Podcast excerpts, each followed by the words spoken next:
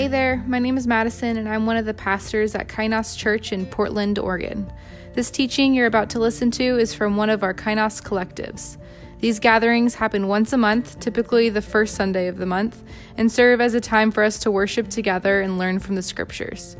On the following Sundays of each month, we gather in smaller groups inside homes. We call these Kainos communities. Here we share a meal and discuss the Bible together.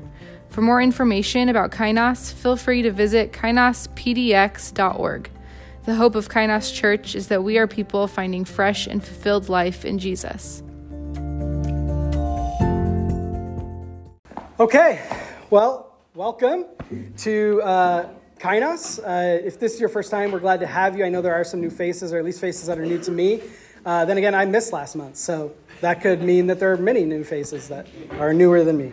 Uh, well, I'm glad you're here. Uh, listen, before we get into this, I just want to pray. Uh, I don't know about you. I slept terribly last night. My son woke up at like 2:30 and didn't go back to sleep till like 4. Uh, and so I, I think it'll help me to like ground myself and uh, hopefully be good for uh, this morning together. So, Father, uh, I'm grateful for you. I'm grateful for the gift of your son, for the people that we get to share this space with. Grateful that you meet us here. And that you are strong when we're weak, that you are perfect in our imperfections. so, Lord, we just look to you today for guidance, for direction, uh, and we just want to follow your lead. Uh, in Jesus' name. Amen. Amen. So I love that, uh, that Jake talked about. I was going to use a mic. Do I need to use a mic? I don't need to use a mic, do I? Can you hear me in the back? Weston would say yeah, so I don't think he can. Just kidding. Uh, uh, I promise you this will not be a message on New Year's resolutions, and you all said, yes, thank you. Thank you. But I do have a question. Did you know that almost two thirds of the population don't even bother setting New Year's resolutions? Almost two thirds. So here's what I wanted to do. So, uh, yeah, by the way, thank you. Uh, so here's what I want to do. There are four options up here. I want you to identify yourself and put a finger in the air or fingers in the air for which one you are. You either one, love them and set them, hard eyes. You are two, meh, but I set them. Three, they're dumb, but I set them. I don't know what's called that face, and I can't really do it. Or four, you hate them and you set them on fire. Where are we at here? Yeah, that's kind of what I expected. Yeah, uh, I think I think a lot of the reason people don't bother is because they've likely in the past uh, failed to keep them. So like, what's the point? There's nothing magical about the calendar flipping. You know, there's you know. So I think a lot of people that's why. But I think for a lot of people, uh, it's because resolutions reveal uh, what I call an abundance gap in our life. The abundance gap is the space between our understanding of and experience with abundance and our current reality. We are here, and it looks like abundance is just over there, and the gap feels impossible to close. And I don't mean, and I just want to set the stage here, I don't mean that there's a pile of money over there that's going to solve all our problems, and we're over here and Lucky the Leprechaun is cleverly moving it every time you might get close. That's not what I mean.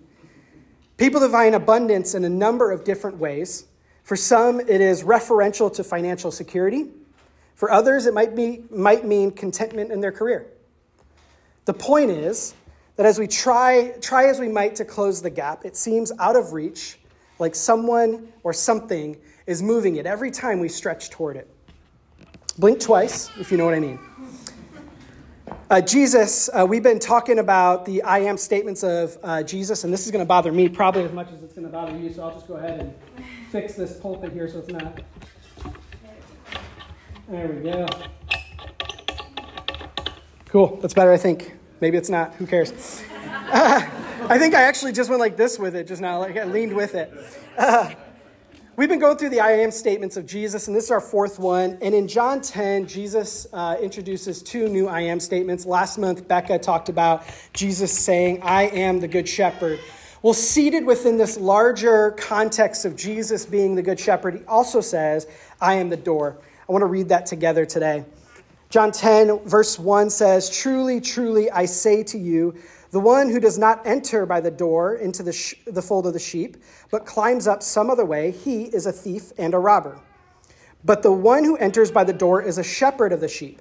To him, the doorkeeper opens, and the sheep listen to his voice, and he calls his own sheep by name and leads them out.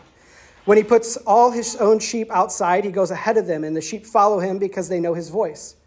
However, a stranger they simply will not follow, but will flee from him because they do not know the voice of strangers. Jesus told them this figure of speech, but of course they did not understand. Uh, so uh, he summarized it this way, verse 7. So Jesus said to them again, Truly, truly, I say to you, I am the door of the sheep. All those who came before me are thieves and robbers, but the sheep did not listen to them. I am the door. If anyone enters through me, he will be saved, and will go in and out and find pasture. The thief comes only to steal and kill and destroy. I came so that they would have life and have it abundantly. The way I see the story, there are three characters in this message. The first, thank you, thank you. Thank, you, thank you for going with me over here. Uh, the first is the thieves and the robbers. There's not too much confusion around the idea of a thief and a robber, but let's explore it anyway. Thieves and robbers deal in deception and doubt. They are master liars. They take matters into their own hands. Thieves and robbers work in the shadows and they sneak around. Unless, of course, your name is Danny Ocean or Rusty Ryan. Dang, Noah, you, you, that was a good one. I had it written. I was ready for that joke, and you, it's okay. You're cute. She's cute, and it's all good. It was an Ocean's Eleven reference if you were listening. Thieves and robbers are driven by greed. Despite this, they live with a scarcity mindset. They only subtract, they never add, they never multiply, they never add value. When I was living in Long Beach uh, in 2015, uh, Long Beach, California, um, I was living in this tiny apartment that was connected to a church, and there was a, another bigger parsonage that um, on the property, and then I was in this tiny like apartment garage type thing, and it was split by a fence and in the uh, alleyway of this area. Now we were not in the best area of Long Beach. There were definitely nicer areas, and every night I went to bed to the sounds of cars driving up and down this alley and different things. So it was already kind of sketchy feeling for me. Uh, I had lived previously nine years on like the fifth floor of a building. I didn't hear anything, you know, so it was like very different. So I move into this apartment. I'm going to school about 45 minutes away, uh, one way. Uh, and so what I would do is I would spend a couple days at my friend's house, sleep at his place, and um, and then go to school because it was closer to his house. And then I go home, and you know it might be two or three days in, in between. Well, one day uh, I went and I did this. I did the same routine. I come home, and my door's open, and the lights on, and I walk in, and my stuff's everywhere and my TV is gone. My uh, iPad is gone. Uh, my, uh, I had a camera that was the church's, it was gone. There were just things just missing. And uh, I remember walking in and just feeling like completely violated. If you've ever been the victim of a robbery, a theft, like it is a really hard, it's really hard to describe, but it's really violating. You never have to question if a thief and a robber have visited you. You just have to look around at what's lacking. I remember I felt a lot of shame. I felt a lot of, you know, did I leave a door unlocked? Did I leave the window open? Did I, did I, did, and I'm trying to find a reason why I contributed to this mess, but it had nothing to do with me. It was because thieves and robbers, this is what they do. They looked for an open door and they found some things that they needed. So you experience fear, uh, feelings of fear and shame, mistrust, and suspicion. I remember one of the harder things for me to get over was that I had the iPad connected to Find My. And I could tell that my iPad was just five blocks away, closer to where it gets shadier. Like, I knew I'm not going to get this iPad, but I know if they look at this iPad and they want access, are they going to come and find me? Like, and it just really, it was really hard. I struggled with sleep. I, it was all these things. I think even to this day, when I hear a noise in the middle of the night, Abigail will tell you, I jump out of bed sometimes because I still have this like this fear reaction that happens, and I wasn't even in the home at the time. So you wrestle with loss. According to John 10:10, 10, 10, thieves and robbers have a three-pronged mission to steal, to kill, and to destroy. Thieves and robbers have an illusion of control, but in the end, the environment they're creating is typically the cause of their own end. When Jesus uses these words, he's not just painting a picture they would understand in their agrarian culture. Surely that would have been a vivid image of a person climbing over the walls to get the sheep. But Jesus is intentionally leveraging this visual to call out the Pharisees and religious leaders for spiritually looting the Jewish people of his day. They did this primarily by elevating their spirituality above anyone else who wasn't in the religious class. We see this in action one chapter earlier in John 9. John 10 is Jesus responding to a question posed to him by the Pharisees at the end of John 9 in relation to this story. John 9, verse 28 says, They spoke, uh, I, I, should summarize the story. So, in this story, there's a man who is born blind, uh, and uh, Jesus' disciples ask him, uh, Master, who who sinned, this man or his parents? In their culture, it was easier to assume that someone had sinned and this is why this happened. So they're trying to figure out was it this man or was it his parents? And Jesus said it was neither. Uh, and so this man, he's a beggar. Uh, that's his lifestyle is to beg and to borrow and to get things from people who will have mercy on him as they're walking around. And uh, so we pick it up. Jesus um, uh, runs into this man. He uh, puts mud on his eyes and then sends him away to wash in a pool.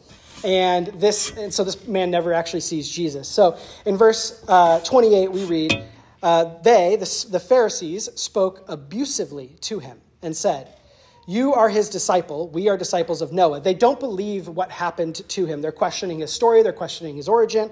We know that God has spoken to Moses, but as for this man, we do not know where he is from. Now, this guy only can tell them that some man put mud on my eyes and told me to go wash. I can't tell you who he is. I can't tell you anything about I don't know if he's a sinner or not. I just know that this is what happened.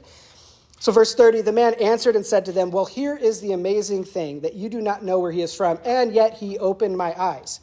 We know that God does not listen to sinners, but if someone is God fearing and does his will, he listens to him. Since the beginning of time, it has never been heard that anyone opening the eyes of a person born blind. If this man were not from God, he could do nothing. And verse 34 says, They answered him, You were born entirely in sins, and yet you are teaching us? So they put him out.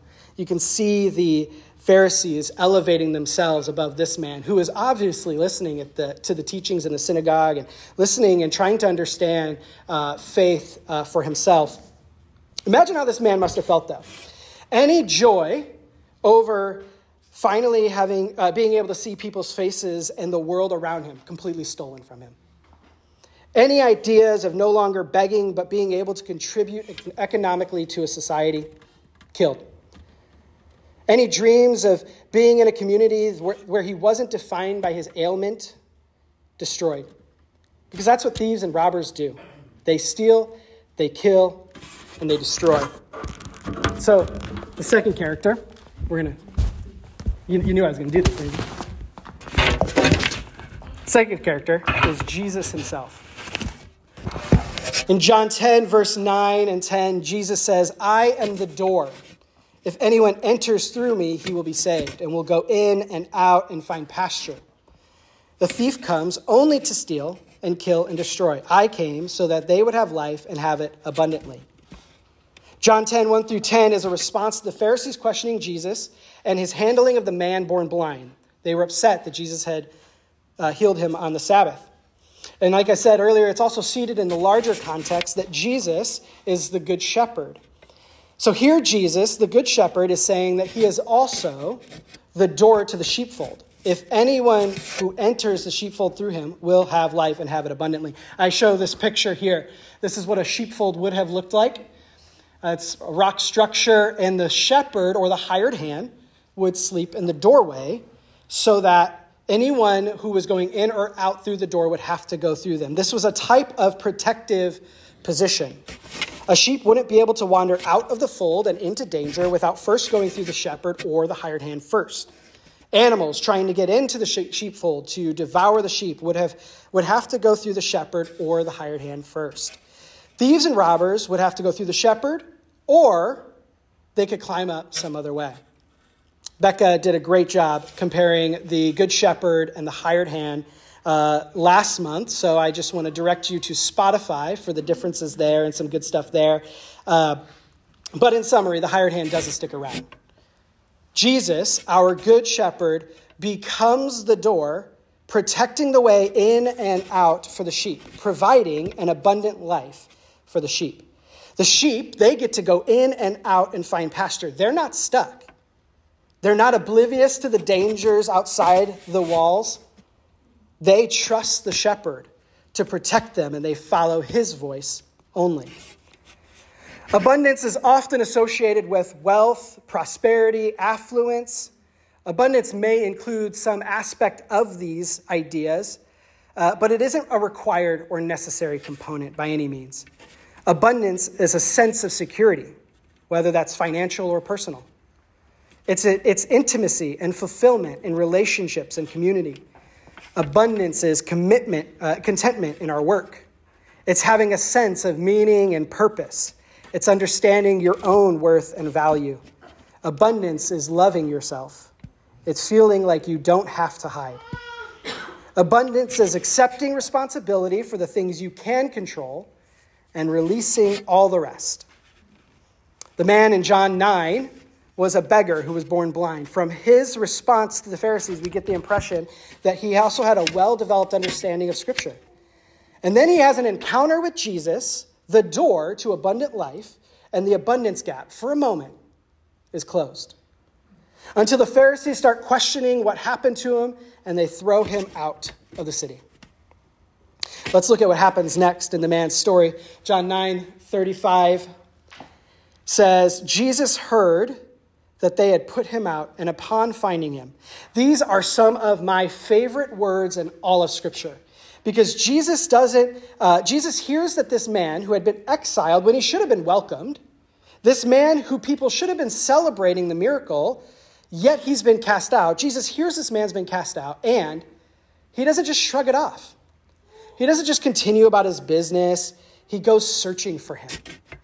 Because that's what good shepherds do. They go searching for the lost sheep. Matthew 18, 12 through 14 says, What do you think? If any man has a hundred sheep and one of them goes astray, will he not leave the 99 on the mountains and go and search for the one that is lost? And if it turns out that he finds it, Truly I say to you, he rejoices over it more than over the 99 that have not gone astray. So it is not the will of your Father who is in heaven for one of these little ones to perish. Jesus, the door to abundant life, went looking for this sheep who had been exiled, and he spoke with him, inviting him back in, bringing him back into the fold. John 9 35 through 38, we finish this uh, section here. It says, Jesus heard that they had cast him out, and upon finding him, said, do you believe in the Son of Man? The man answered by saying, Who is he, sir, that I may believe? Remember, at this point, he hasn't seen Jesus.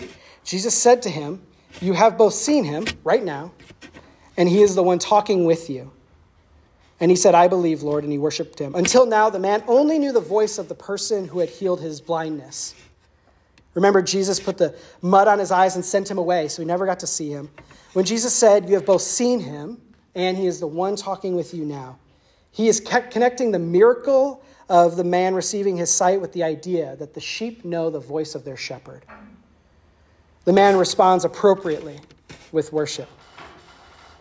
If thieves and robbers have a three pronged mission to steal, kill, and destroy, then Jesus has a singular purpose to give abundant life. And that brings us to our third character, which is you and me. We are the sheep in this passage. The sheep know the voice of their shepherd.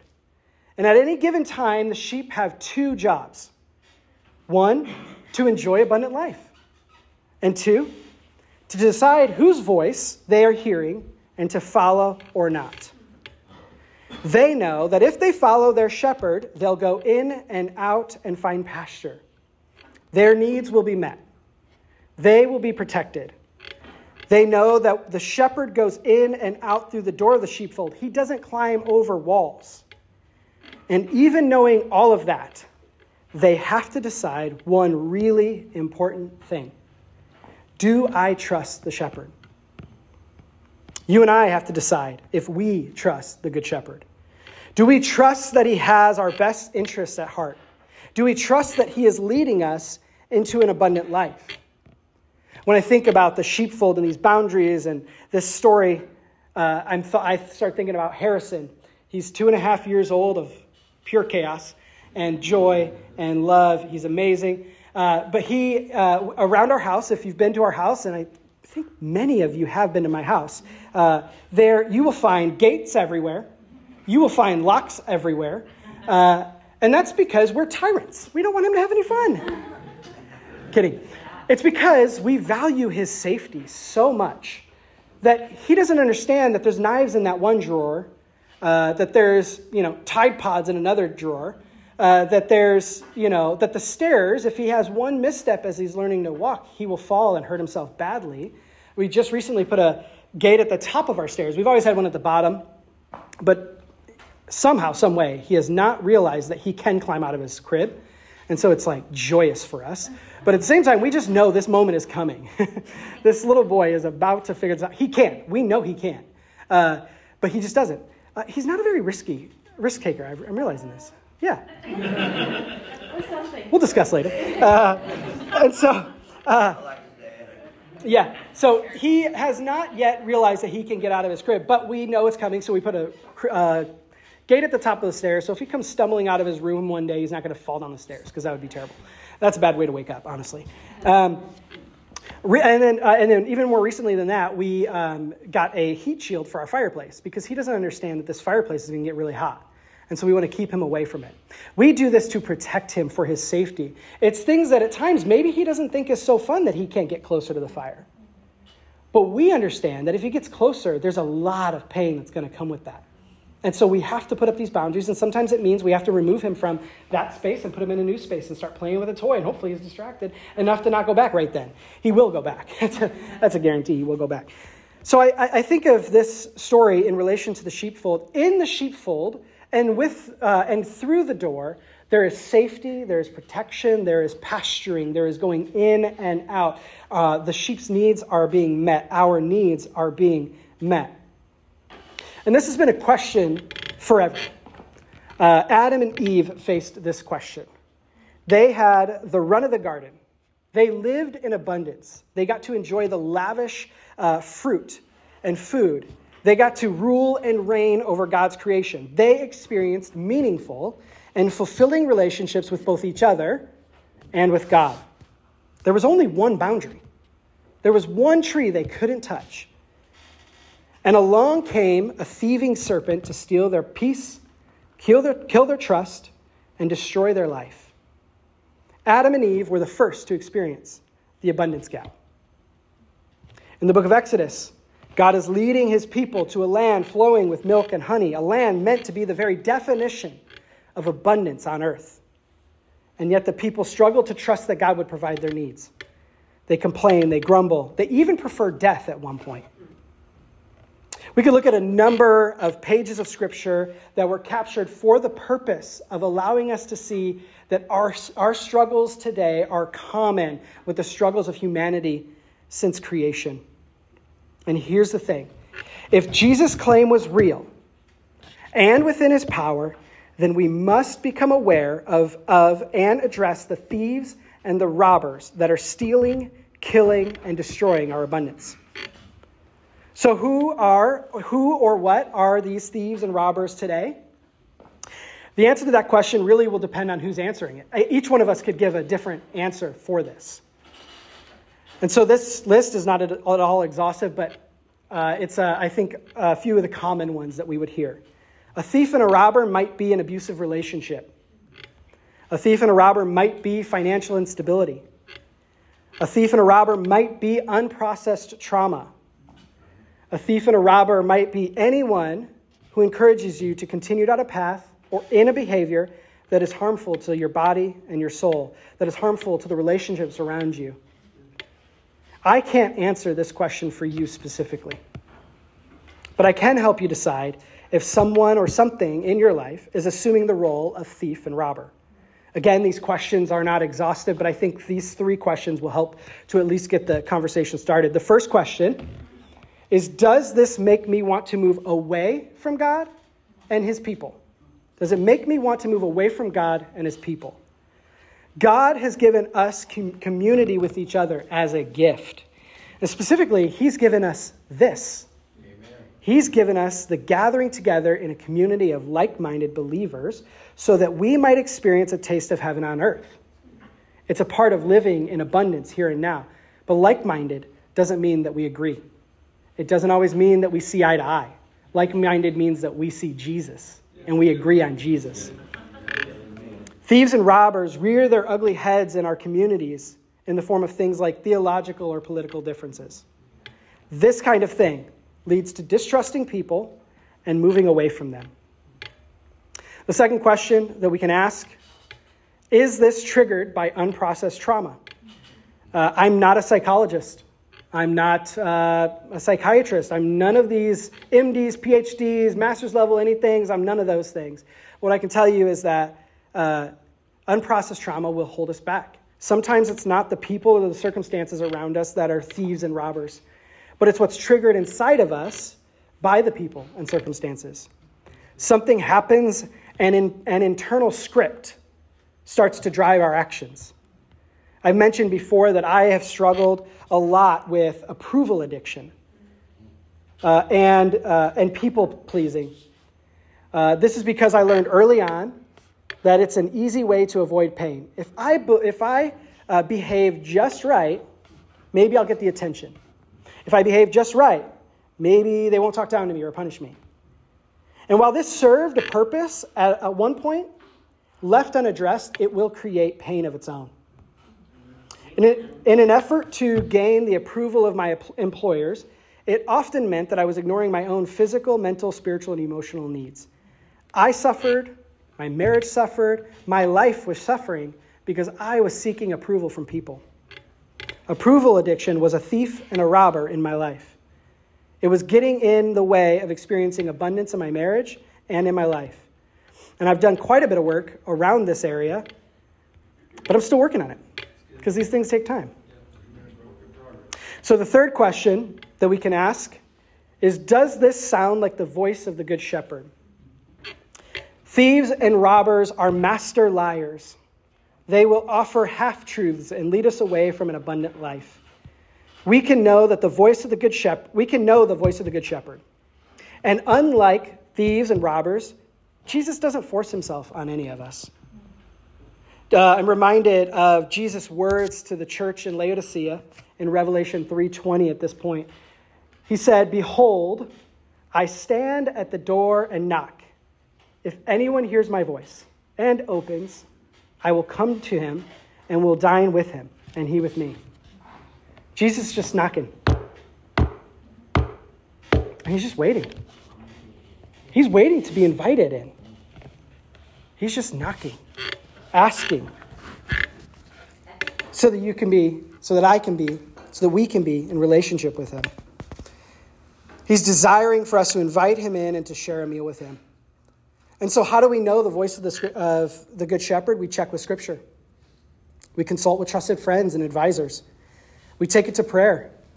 We listen for the voice of the Good Shepherd. Uh, we don't act impulsively on new uh, information or feelings. We wrestle with it. And we wrestle with it in a space where that's allowed. I'll have uh, Abigail and Kevin come back up at this point. Psalm 23 was written by King David.